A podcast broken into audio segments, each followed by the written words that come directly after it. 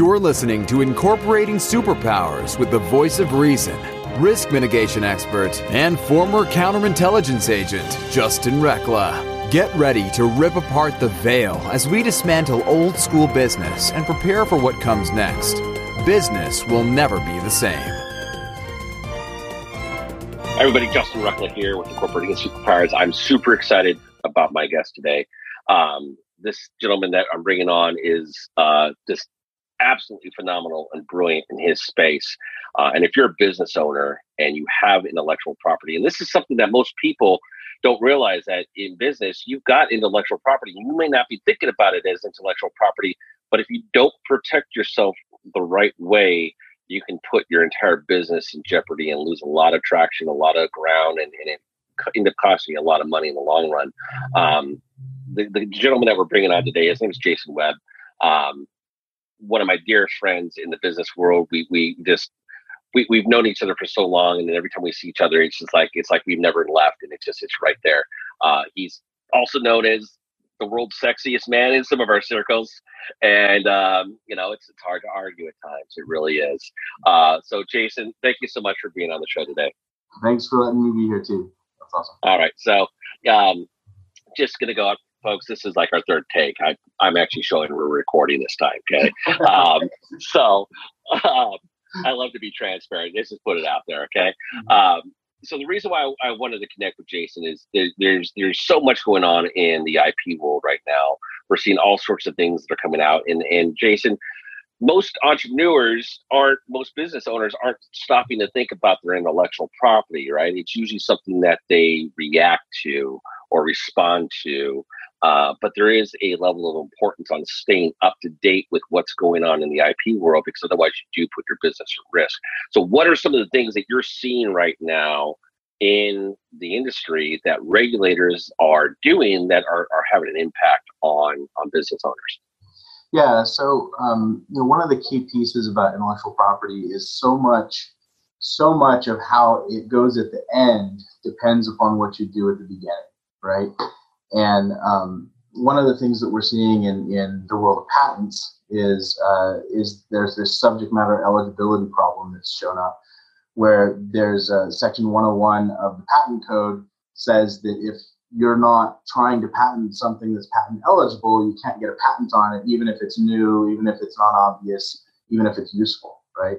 Um, and and what's happening is things that are described in certain ways are being now because of a, a court case that came out called Alice, they're now being said, oh, that's not patent eligible because you didn't describe it right, um, or because it's not even the right kind of thing that we give patents on. Um, but the problem is, is that they're it's really vague and ambiguous about what's okay and what's not okay. And so, anyway, so there's this big, big issue with a whole lot of patents being declared invalid, and a whole lot of patents where who knows if they're valid or not.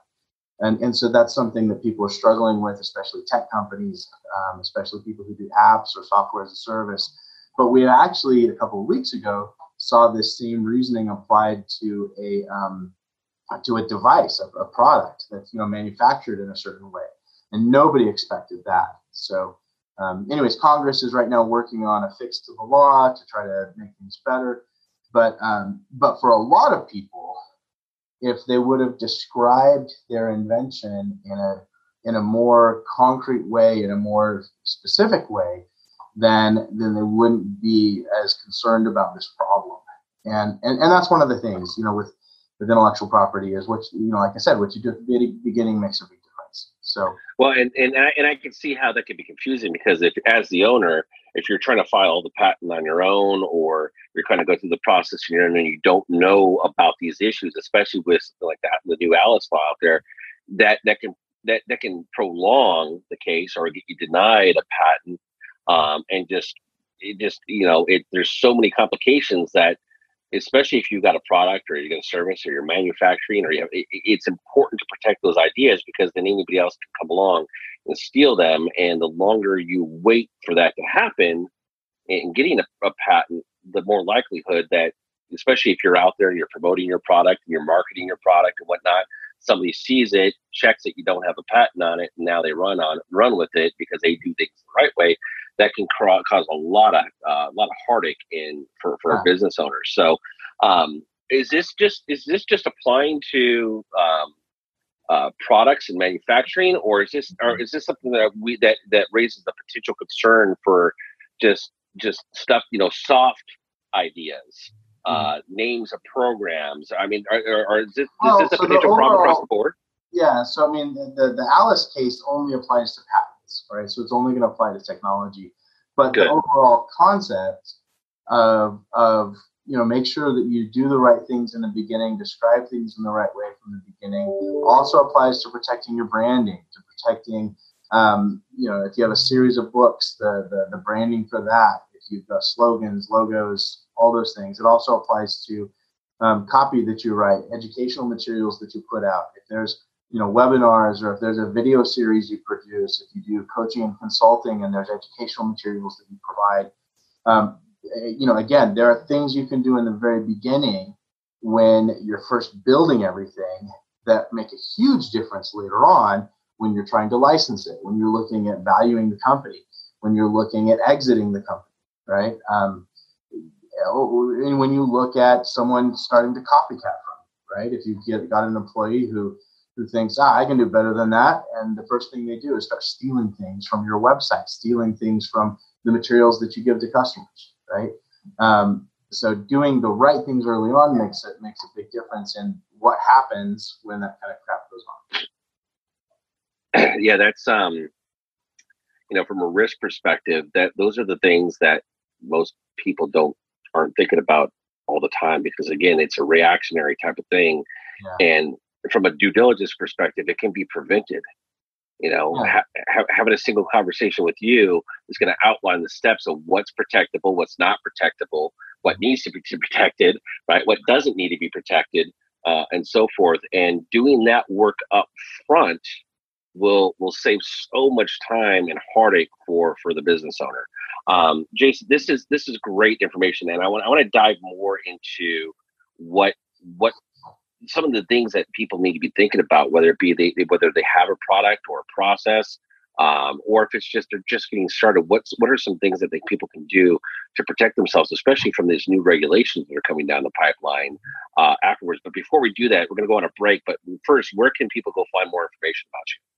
Um, so uh, I'm a partner at Pearson Butler, um, and their website is pearsonbutler.com. Um, and you can go look at my profile there. Um, I also have a personally branded website that's jpwebb.us, and Webb is Webb is with two B's. Um, so those are great places to go find out more about. Perfect, perfect, folks, and and stay with us because after after the break here, you're, you're, we're going to go over some of the steps and things that you need to be taking into consideration that um, you know a lot of people don't stop to ask themselves. And if even if you're just getting started in business or, or even if you're um, you know if, even if you're seasoned um, you're going to want to pay attention to this because i know there are a lot of people out there that have been operating in business for five six seven eight years nine years ten years even that have gotten lucky and they're just waiting. It's just a matter of time before something happens to your ip so stay mm-hmm. tuned. We'll be right back We've been talking with Jason Webb about defining your intellectual property. Stay tuned, we'll be right back. Are you ready to discover your superpowers? Go now to superpowerexperts.com and take the superpower quiz today.